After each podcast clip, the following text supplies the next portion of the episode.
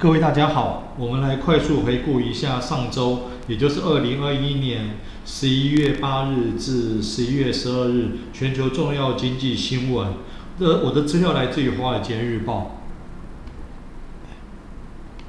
一，美国职位空缺创历史新高，就业市场持续紧俏。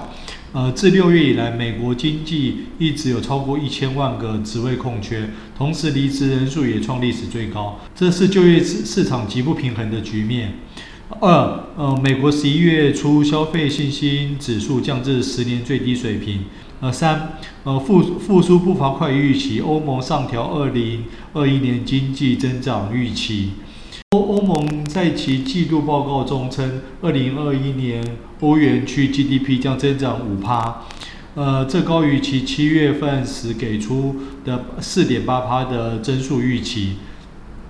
四，美国十月 CPI 呃同比急升六点二趴，呃，通胀触及三十年高点。